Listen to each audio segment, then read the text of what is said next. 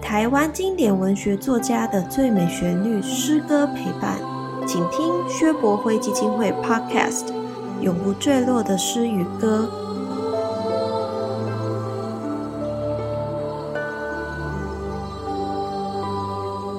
各位亲爱的线上朋友，大家好，我是蔡英珠，现在是一百一十一年四月九号的晚上八点半。我在这里非常的高兴，所有的朋友来到我们雅贤的远方与家乡的线上座谈会。我想跟所有朋友说，我们提到了远方，我们就有一种特别的感动，因为我们就会想起过去。或者是想起很远的朋友，我记得在民国的呃六十八年的时候，是我第一次访问雅贤先生。那时候我还是一位大学生，他朗诵了《红玉米》。在民国七十一二年的时候，我又邀请了他到台南来做了一场的演讲。那个时候他是《联合报》的总编辑。我在这里想跟朋友说的是，每一个人和我们的朋友，或者是我们周围的人，都会有一种不一样的际遇，但是它会带来我们生命中很大的感动。在现在这个时候，正是加拿大温哥华晚上凌晨的五点半。其实，我想每个朋友都非常的盼望，如果有机会。如果雅贤能够上线，那有多好！可是我告诉朋友，雅贤今年已经是九十岁了，在这深深的夜里，我们大家聚在一起，要一起来享受他的诗。所以我希望我们能够有一样的心情，期待他在温哥华过一个最快乐的夜晚，好好的睡觉。在今天我们的这个。啊、呃，座谈会当中，我特别邀请的是陈乐融来跟大家语谈。在前几天，我曾经和他一起做了一段的访问的录影，我们现在就要来听这一段访问录影。之后，我就要和陈乐融一起为大家来探讨雅贤的诗。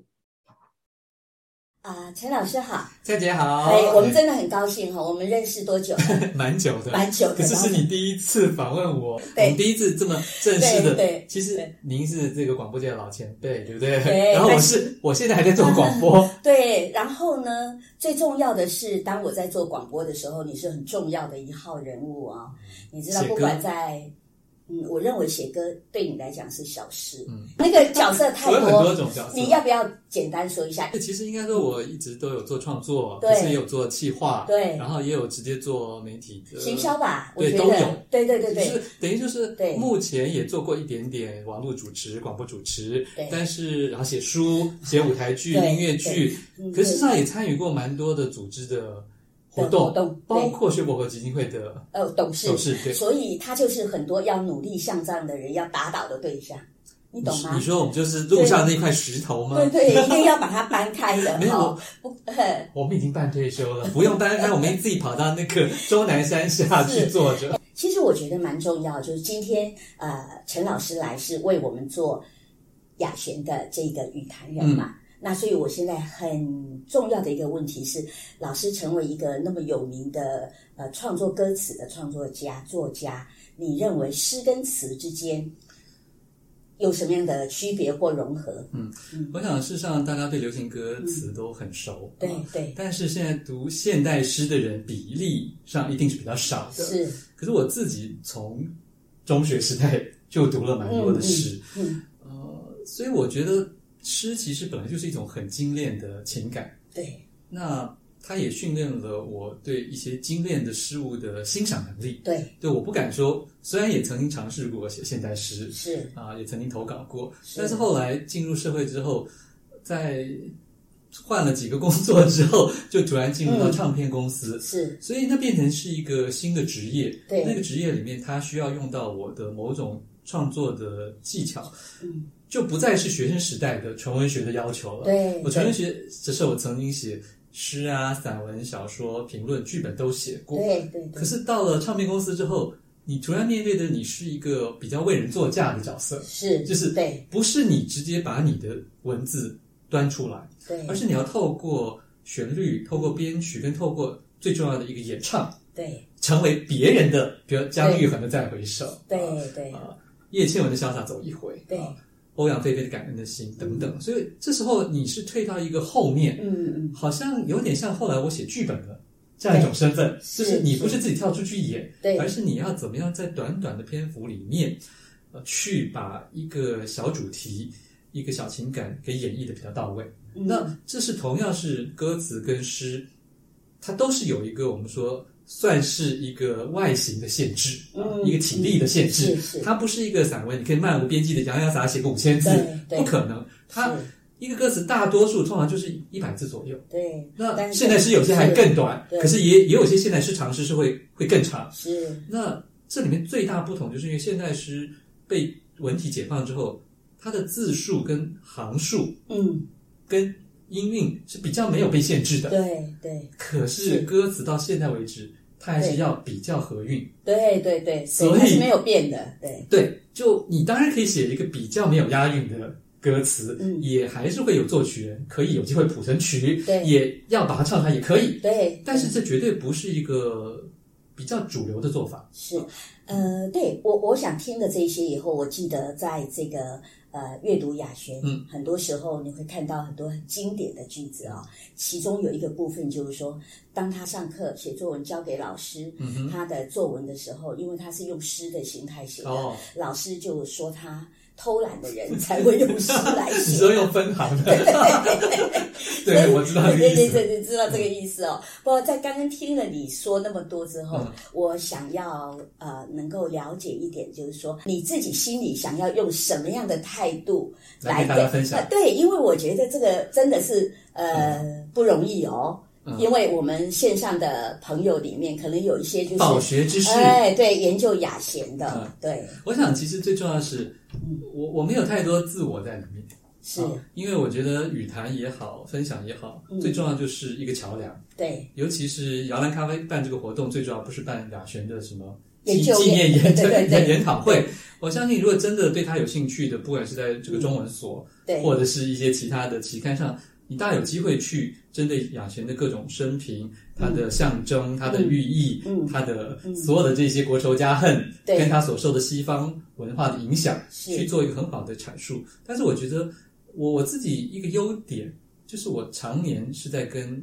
大众在对话，对，不管是做广播，或者写对歌词，对甚至写通俗的舞台剧。对，那很重要一点就是我我有时候没有办法一直去想陈志龙在想什么。对，我我必须想说，同样一件事情能怎么样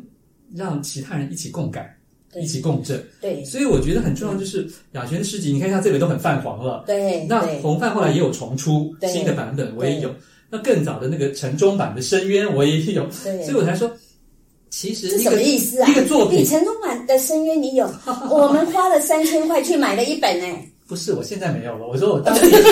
我当年为了安慰我搬搬家早就没有，但 是当年我一开始买的就是那一本，对还是精装的，对不对？是吗白色封面的，我们现在好不容易在二手书店找买到到一本《深渊》，是它第一版，所以这次我们可以展览，我们现场展览，因为我们觉得只要我们找得到，我们就希望喜欢它的人嗯到现场可以触 摸，来膜拜一下对。哦对对，那个过程这样，是是是我觉得这个是很重对要的。所以我对刚才再收回来讲，就嗯是说，其实，呃，诗人的作品就已经躺在那儿了。对其实你随时都可以看到，你买一本就看到了，去对书店也翻到了，嗯对甚至你在一些网页上也可能有局部人对把它抄录下来。最重要的是，你怎么样在二零二二年对一个特殊的日子里，对，我们一起坐下来，对有一些新的感觉，是一些共感，是而不是说，呃，某某语坛人是一个专家，对我们全部人都听他讲来介绍这一个我们很陌生的东西。其实嗯对雅琴对很多人来讲一点都不陌生了，是是可，是为什么在二零二二的时候，我们又要捞回来对去感动他？是，那他这里面有什么样的字句，或者有什么样的情怀？嗯，不只是民国五十几年的人是可以感受，是是到现在的人依然觉得诶有意义、有价值。我觉得这是一个我想要创造出的一个气氛。是，哎我跟你讲哈，你说的这一段话让我很感动，因为在我们上个月开始，二月份开嗯始，我们开始做余光中老师的展览之后，呃，我们企图就是把老师的诗给小朋友去念。哦，你知道那个念出来那个那个韵律的感嗯动嗯是超乎你的想象的 OK 尤其是儿童的声音。是所以这一次我们进到雅璇这个阶段，其实也已经开始在展览了。哦，那现场我们有把它布置成老师的书房。那就一个作词的成功的创作者，我们希望你今天带给我们的所有线上的朋友是更多、更丰富的一个生活的情境。嗯那呃。你看着我是告诉我时间到了，是吗？嗯所以因为我们等一下有很多 线上的朋友，对，我们要欢迎他们对入对场。对对对，。那他们会提很多的问而题且而且听说这根本不是演讲，对不对？所以对基本上都是听他们就是讲，呃，我对适当的做说明跟回应。对。那我也很希望线上朋友他们可以跟你做更多的互动，嗯，我觉得其实就是对同时他们一发言，也就让所有人都听得到了。对也不是在跟我对话，对也是跟所有喜欢对诗、喜欢雅诗的是朋友来对话。嗯陈乐荣，嗨，趁我不在的时候，你一直在聊天 哈。对，然后我在帮我们你做的招呼客人你那个一直聊天，那我们做的那录影带有人听吗？有人看吗？有啦有啦有啦，有啦哈，好，你看看上一次你说的，我这个看到了没？看到了啊，深渊这一本书，这是第一本哇哦，是吗？这这个两本我其实都已经搞不懂哪一本是第一本，可是这个就是雅璇的第一本书《深渊》，城中出版的对我曾经有你有我曾经有的是有那个人头的这那个？吗？这个对对对对，对对对对，那那其实你知道，我们都很辛苦的从二手书店找来的，后面都有签名，一个是啊、苏有名，另外一个呢是郭华人哦，哦，所以你知道，其实二手书店很有趣的。也有些人拿了书之后，他们会在里面写他们的心得，然后他们会签名，于是你就嗯知道，就是他改天说不定会相遇。哦很有。趣，对不对？好哎但是他已经把书卖掉了，对对，所以这个应该是绝无仅有吧。我们现在就在摇篮展出，那展出就有这两本雅贤所当年出版的第一本书《深嗯渊》这样子，让你知道哈。因为上一次我们访问的时候有说到，这样了解吗？你有没了有解跟大家打打招呼了？因为刚刚你都已经在聊天了。对我要跟所有线上的朋友说声好，非常高兴大家能够来参加这个活动。是，哎，我谢谢你哦，因为我知道你很忙。那我们就开始了哦，因为今天好题目非常多。呃，一开始大家就问的，为什么你用这个远方与家乡来做我们这一次的主题？好，其实因为这个活动是个系列的，嗯，是，哦那第一档是余光中的《爱与希望》，对。然后我就想，蔡姐取这个名字一定是 希望这个有一样一个格式的延续，所以我就想一下，那雅璇是什么呢？呃，就像好像有这个观众提问说，对这次选的诗里面好像有点沉重啊，对有点压力。是其实雅璇诗集里面大部分都是有沉重的压力的，对那对，因为它对本来就是对世界、对家国有很对浓厚的各种的醒思与情怀。所以呢，那时候我就想到，哎，其实有一个主题很重要，就是他的家乡。嗯那，可是他的诗中有非常多的异国的意象，对甚至他写了好多直接以国名、地名为诗名的，甚至耶路撒冷、印度、英呃伦敦、巴黎等，他都写诗哦。嗯嗯我想这个是非常少见的，所以对我那时候就一下就想到说，哎，这样子一个流亡离散的老人，在 当年是一个流亡离散的是少年，对可是后来他的人生却产生了很多次的破迁，所以我才觉得家乡跟远方是一个可以拿出来做余光中爱与希望的一种对照吧。的一个呼应了哈。不是过说真的哈，对雅贤来讲，他曾经说过他自己的文学有两个泉源，一个是母亲，一个是故乡。然后嗯是故乡就是母亲，母亲就是故乡，所以对他来讲，呃，它的意义就是故乡，就是母亲，母亲就是故乡。那你你所定的这个主题，其实非常重要的是延伸到五十年后的今天，你嗯觉得对现在的年轻人来讲，他们怎么来解读家乡这一件事？好，我想如果对于一个，譬如说我们以台湾来讲，哈，对如果他是原来在台北生长，就他嗯去台南念大学，对对他来讲，台北就是他的故乡。对可，是如果一个人原来是在台北生长，可是后来他移民去了美国，嗯去了澳洲，这时候整个台湾就是他的故乡。嗯所以我才说，故乡或者是远方的定义，其实跟每个人自己的生活的视角也好，或者实际上的物质空间是有密切关系的。那我觉得对雅璇，他真的是一个跨了很多里程的一个异乡人。嗯是呃，尤其是我因为为了准备这一次的，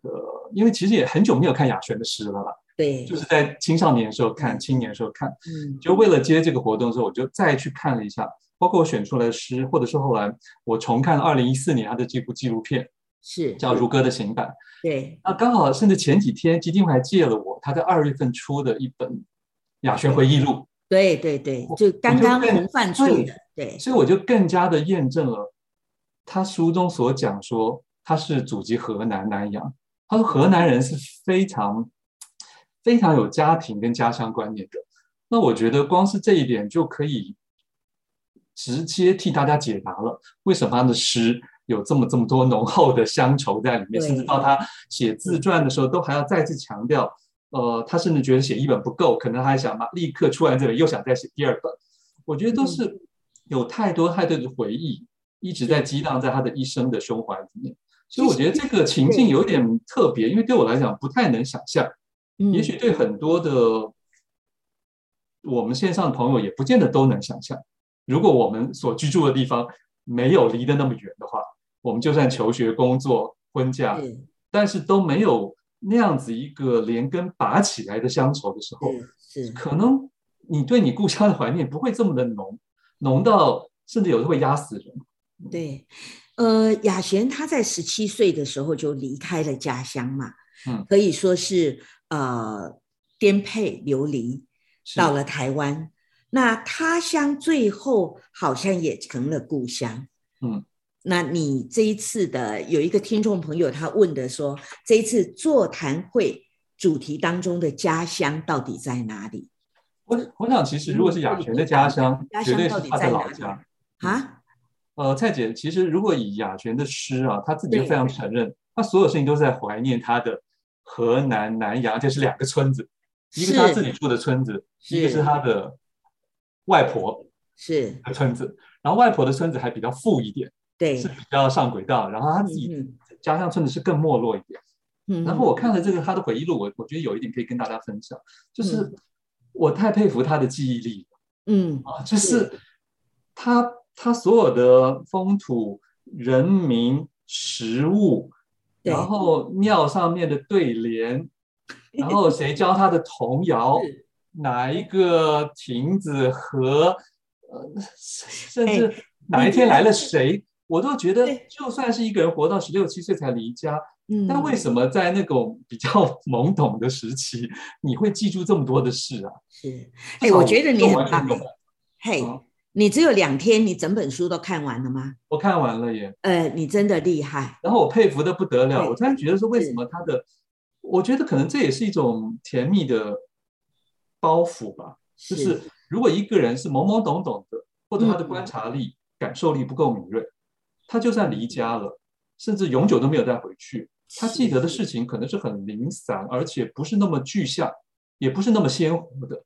但是对雅璇先生来讲，很不幸的是，他记忆力非常好，所以对这些不但反映在他的诗里，我看了他的回忆录，他的回忆录是大概是等于是他八十几岁才口述，由别人来整理撰是写。对，那这么高寿的时候，脑筋还这么的清楚，这么好，我觉得那真的是他在过去的几十年，从十七岁之后，他不断的在回想。嗯哼，我我得觉得那个想来其实蛮心疼，也蛮可怕的啊。对，我觉得很多这样子一辈的离乡的长者，可能真的都有类似的经验吧。是，呃，我想我很佩服你看了这一本书，红范刚刚发行不久。嗯那呃，在这个过程里面，我记得曾经有一位呃也是非常有名的人，他在某次的活动当中就拿出了雅璇写给他的信哦。哦，那我现在要告诉你的是，当年我邀请雅贤来演讲或者是访问的时候，呃，我谢谢他，他都是有回信的。那嗯他是一个如此温暖的人，所以他记得很多的事情，是因为他对生命中的每一件事情，我觉得他都是珍惜的。是是，是对，所以呃，有人说雅璇的诗最被人觉得常常赞美的，就是她有很多的异国情调，所以她在诗中也常常出现很多的外国词汇。呃，现在在我们现场哦，你一进到摇篮咖啡，就会听到雅贤的朗诵，也会看到她的诗，所以有很多人在看到她诗的时候，就会对于其中有非常多的外国词汇感受到很特别哦。你可以不可以来分享一下，你怎么样来解读这些诗？好，我想其实我当年呢也是在这个嗯高中生的时候看的时候，是就觉得哇很惊艳。对，呃，因为那个时候的台湾也的确还是和外界的接触，我想比亚轩先生的年代是已经开放很多，就对，是距离现在嗯你有一个嗯嗯 Internet、一个互联网，你可以随时看到全世界各式各样的资讯，那是不能比的。所以我，呃，我后来注意到亚轩这这些的外国的意象，嗯以文学手法来讲，其实都是刺激经验啊，嗯就像张爱玲说的，我们常常是先看到描写海的文章，嗯，才看到大海。一对，样。雅璇也是啊，他甚至很承认的说，在写这些 外国地方的时候，他根嗯本没有去过，他接触的都是外国的小说啊。嗯那在这些外国的诗与小说里面，他找到了无数的我们现在看来觉得很新鲜、很 fancy 的事物。但是嗯我觉得最重要的是，如果一个诗人、一个作家，他只是把这些东西拿来卖弄，嗯只是拿来炫耀，我觉得那绝对不可能感人，也不会成为雅璇。那雅璇的诗最特别就是，他就算在写一个外国的船长，在写一个酒吧，在写一个台湾没有的一种理发厅里面的理发师，嗯在写一个贵妇，我都觉得那里面有一种特殊的人性。可是那种嗅觉是很厉害的，是一个文青在当年可能非常啃了很多的外国小说跟外国诗之后，才可以消化出来。他去 empathy，他去深入想象那种生活是什么，那种生活里有什么东西，有什么样的情欲或什么样的压抑。嗯那甚至我觉得最特别的是，雅璇为人津津乐道的是，他可以同时把家乡的事物嗯跟异国的东西结合在一起。比如像我们对这次有选的一个《盐》这一首诗，其实《盐》也是很很特别的啦。我觉得《盐》比他直接写巴黎啊，写写伦敦，我觉得都嗯有意思是。在眼里面，其实他就会直接讲到说，二妈妈压根儿也没见过退斯妥也夫斯基。嗯光是这一句，其实那时候就就迷倒我们了。那当然，后来的比较普遍的翻译是杜斯妥也夫斯基啊，可是雅璇那时候可能看到的叫是退斯妥也夫斯基，意思就是说，这种的文化的冲击，嗯事实上对他也是很大，更不要说对于没有接触这么多文青读本的一般的台湾人嗯或者大陆人，嗯这种冲击会更大。嗯因为尤其是他后来甚至写到说，他写那个什么红玉米啊，对写那些乡下的景象的时候，对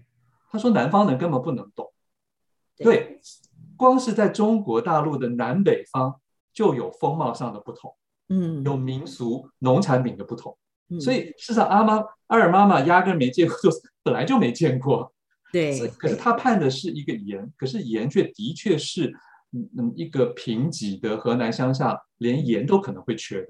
嗯你在旱灾的时候，你在死了很多人的时候，连盐都是很稀缺的。嗯所以我觉得雅璇的厉害就是厉害在，他同样那时候他已经人在台湾开始创作，而且他是一个算是军职啊，嗯而且台湾那时候早期也是非常非常压抑的。嗯也是一副要反共啊、抗俄、复国，所以在那个时候，我相信也有很多东西是被禁、是被限制，呃，不能阅读、不能表达的。所以他怎么样把这些所有他的外国的写意养分，从文学里得到的东西，去偷渡回来，去跟他印象中的土地跟人民、华人、汉族啊、中国大陆去做结合？我觉得那是他有他一份苦心，可是当然也是因为他那个时候可能特别也有一种向世界瞭望，想要向世界叩问。想要敲那个世界的窗，想要挣脱台湾的某种嗯那时候的束缚，我觉得很有关系。是，所以可以想象得到，就是说雅贤在那个时代创造这些诗的时候，其实他是真的是呃很深入的进入生活中的非常多的一些呃呃必须要去了解的一些嗯事情，跟时代的不同的呃风向，我可以这样说吗？对，但所是以我可以补充一下，因为嘿那时候他他自己在纪录片跟自传里都有写，他们那时候是要抄书的，对，就是是，因为有一大堆书还是被国民党政府给禁的，对对包括就是所谓的民国二三十年代那时候，呃，被老蒋认为是腐化了人心，帮助了共产党的茁壮， 然后使得他丢掉政权的那很多那个年代的作家呃作品，其实在台湾那时候也是被禁的，所以他因为刚好在军中。 然后刚好又去了电台工作，所以他有机会接触到一些对外界没有管得那么严的刊物的时候，对他真的是跟朋友轮流是这样去把他想看的书这样一本一本抄下来，包括后来他去到爱荷华写作计划对应聘出出去了两年，他在那一边也是广泛的把中国大陆那时候台湾看不到的书，那些老的书、老的作家全部啊、呃都抄下来。所以我觉得那那个年代的人对一个工作的执着，或是对一个对他真心相信的事物，对那个诗文的尊重，那种嗯恨不得想把它吞进自己的血液里的那种感觉，对我觉得很强烈啊。我觉得是现在的，不要说年轻人，连我都不是很能想象。啊是所以可是我有看到对他的这个轨迹，嗯，呃，其实就是说，因为我实际真正的呃接触过雅贤，觉得嗯他是一个那么温暖的人哈，然后呃，再从他的诗里感受到哦，他真的是把世界的重担好像是压在自己的心底，所以他能够写出这样的诗。嗯有一位听众啊，就特别的提出一个问题，我觉得这个问题可能老师可以啊解答的非常棒的。他就是请你从赫鲁雪夫创作的时代背景，探讨今天世界的景象。好，我想赫鲁雪夫就是我们这次有选的一首诗对啊，是那是，那那最有趣的就是赫鲁雪现夫在世界的景象。嗯，因为那时候就是，对啊，那个时候就是苏联呐、 对 然后现在是俄罗斯啊，然后刚好俄罗斯就又出兵了乌克兰，对所以我才觉得太有趣了，因为对因为因为那个时候他就是直接去写一个独裁者，他那个时候那个阶段他认为的独裁者是赫鲁雪夫，可是这个阶段世界上有很多新的独裁者出现，对对所以 我才觉得说，有的时候你看一个诗，你你姑且看到它的人名或时代，你会觉得好像跟你有点无关啊，好像是以前的事情，是历史。可是诗就是诗，当诗想要去针砭、讽刺嗯嗯某一个独裁者的时候，你现在看来，你把它突然换成任何一个独裁者的名字，你会觉得是通用的。所以我来说，好的是有这样子的一个一个功用啊。虽然我觉得好的诗绝对也不应该只是政治诗，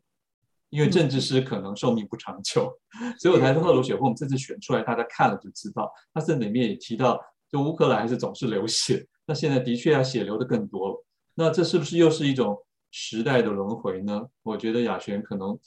再次的发现他当年痛恨的、遗憾的某些事情，在二零二二年，人类还是发上生演了。对，嗯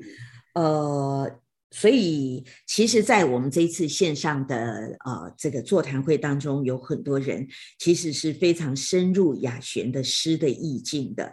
有一位我们的朋友提出，啊、老师，你这一次所选的雅璇的诗，充满了反讽和沉重的战争压力。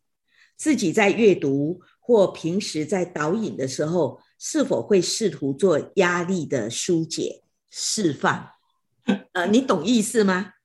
我我我大概懂了，因为说实在我们选的诗，我不太呃懂，对，不不，我我是说，其实不是我们故意找雅璇很沉重的诗，是雅璇的大部分诗都很沉重。嗯 然后这里面，我觉得要怎么这个这个要是怎么开解啊？我对觉得这是没有办法一言以蔽之的。对但是我想从如歌的《行满》这首诗的最后跟大家念一下啊，而既被木为一条河，总得继续流下去的。嗯世界老这样，总这样。观音在观远远的山上，罂粟在罂粟的田里。这是民国五十三年，一九六四年写的。嗯我记得我当年就觉得这个句子太厉害了。嗯那这里面也有一种无奈吧，你也以可以说是一种，我觉得回答刚才那位这个听众的提问，就是嗯战争是不会停止的。对好对在城市之间也没有天堂，嗯，所以呢，你永远要面对各种乱七八糟的事，你永远都会觉得你这一代很辛苦，嗯可是也许下一代又觉得他们很辛苦。那世界老这样，总这样。可是嗯雅璇最后讲的说，因素在和观音的对比，我觉得蛮有意思的。我是不晓得诗人到底是不是这样想，可是因素嗯通常我们认为是一个毒品，对不对？对对观音是一个救赎，对对，嗯意思是什么？就是两者永远都会存在啊，不管在远远的山上，嗯对还是在 静静的田里。嗯那那这个世界上不可能永远变成一种颜色，那嗯你只能你只能继续决定你要做一个什么样的人，嗯你要拿出什么样的本质去嗯活着。 我我觉得我这这就是一种抒发了。是是，我觉得我们听众朋友一定会非常满意你这个回答，因为我觉得你回答的很棒。谢谢。下一个题目要小心哦。他说：“你所选的诗歌对你的创作有什么影响呢？还有，你必须要举例说明。呃，好，好事哈、 不是，不因为我没有受到影响，你没有受到影，真的吗？应应该这完样全讲没。有受到影响，所以哎不不是不用举例吗？ 对 对我不是为了逃避举例，你知道，对对，我我我是真心是觉得说，呃，因为我自己涉猎的东西很多，是，诗家我也接触了很多，啊、呃，嗯所以每一个人对我都一定有影响，就跟我们这辈子看的电影，我们谈的恋爱，嗯我们参加过的讲座，可能都会或多或少、或深或浅的留下一点点的痕迹。是，可是现在我已经没有办法去细数对哪一个东西影响，嗯然后推论，因为譬如雅璇有，他当年他离家，其实他离家不是直接从军，他离开家是因为他的学校要南迁，他是跟着师生一起走，嗯而且他爸爸还跟他说，我们把田啊、房子卖卖，我们就会跟上，就跟着政府走，嗯所以他不是立刻就去当阿兵哥的，嗯，他也不是被拉夫的。嗯，他是念了书之后，最后突然又看到孙立人的一个一个公告之后，他决定去从军，然后就莫名其也不是莫名其妙，就是跟着那一个活动，就只好到了台湾。所以我要说的是，他那时候带的一本诗集就是何其芳的诗，嗯，所以我要说的是，雅璇自己清楚，他受了何其芳的影响很大。但是你要我举出任何一个诗人也好，作家也好，呃，对我单一的作品或某一个时期的影响，我我还真说不出来。是因为已经融合了，你懂对，吗？而且我真的看的比较对，在我们的生生活当中，呃，所有的一切俯拾即是都会影响到我们，而我们没错不一定知道，但而它且其现实在哎现在，影而且响我们到可能我受了一大堆的时事的影响，对对，还对被一大堆人家传给你的各种真的对假的对分享的，或者是长辈文影响。所以所我才以说，现在你要去真正找到你的本质，嗯其实不容易哦，啊，尤其现在很多的家长还担心，老师也担心，当小孩子小一开始上抖音之后，这孩子就不是你的了啊，这是最近一个也很多人在关切的一个教育的问题。对，呃，所以可以说是呃找不出有什么影响，也可以说是有非常非常多的影响 好，对不都可对以？嗯好，对。那我我现在想要呃特别借着我们这个节目啊、哦，特别来感谢这个呃他们在岛屿写作这个系列，因为这个木树这一家公司，是他对于我们这一次的活动有很大很大的支持。嗯，那正好我们有个听众朋友，他希望问问老师有没有看过他们在岛屿写作里面如歌的行版。这个影片好像长达两个小时，半一个一个半小时，两个半小时，哦，两个半小时啊，非常长。哦，对，呃，所以你可以分享这个心得，你不要用两个半小时，因不会为我们不会的时间有不会限，对我看二要讲，因为二零一四对年我就看是过哦。对。那为了这次讲座，我又重看了一整遍。哦，你真的好认真哦，我看然后一我半就没有看了，然后对我发现，嗯，其实这个制作单位很用心，因为它是对横跨横跨了雅璇后来移民住的温哥华，加拿大温哥华，对然后又去了台湾对拍，然后对台湾之后他还访对问了访友啊，甚至还去了他的左营，甚至还对去了当年的台南的成大，因为对他的师部就曾经是在那里，我曾经读过的成功大学，然后在是光复校区，他还带大家去说，我以前就是嗯拉胡琴的，对，所以然后后来也有去河南拍，去他拍老家，等于是横跨三地。啊嗯，，就是不语就不辞万里去跟拍，那篇幅又那么长，所以他嗯的确也回忆了很多很多的事情，而且在影片中可以见到很多呃，不管是当年他的《创世纪》诗刊的一些诗友们的对聚会，或者是后来他比他算是晚一点的呃，这个我们说是林怀民老师啊，其他的老师嗯也都对对有出来啊、对和他做一些互动，所以我觉得是一个非常精彩的，除了雅璇的故事，还是一对群文人的群像。嗯嗯，就是把雅璇她的几个身份哈，包括说啊、呃，她是一个诗写诗的人，嗯然后呢，她又是一个啊、编辑，也他是一是个啊长期评的论连家副的主编，然后最重要，他是一个剧艺家，就是说他演国父演得多好，对不对？ 对，那而且后来他还有去教书呢，对对对。然后我觉得他的如歌的行版哦，是我们的岛屿里面影片当中，我觉得是拍的最好的，啊哈，因为他本身就是可以演得很好，你懂吗？哦他那个走在麦田里面哦。红玉米田里面，玉哦米田里面，他的表情、他的眼神、他的嘴角，那种在我们现场有有有一个它很大的一个的剧照哦，我们是觉得真的是很棒，所以呃，我所以很推荐感给大谢家这个你的用心，所以我们今天非常精彩哦。那呃，然后我想们时间要好再快到请了教老师，呃，有一些你的私人问题，但是因为我们时间实在有限哈、我不晓得我们还有多少时间哦，我们只剩一分钟，那怎么办？呃，老师，你有一些大家要请教你的问题，你挑一题就好。挑一题就好。可是这个都很重要呢。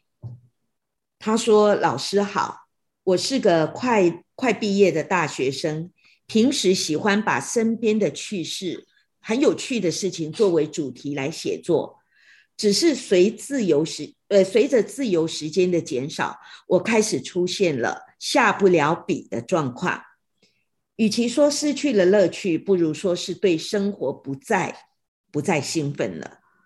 我有料想到这个事情的发生，也试着想要强化自己的洞察力和想象力，但是事实证明我太高估自己了。他在要求老师在这种生活步调大幅改变，而自己的成长力有限的时间点，他要再怎么样再一次的获得刺激？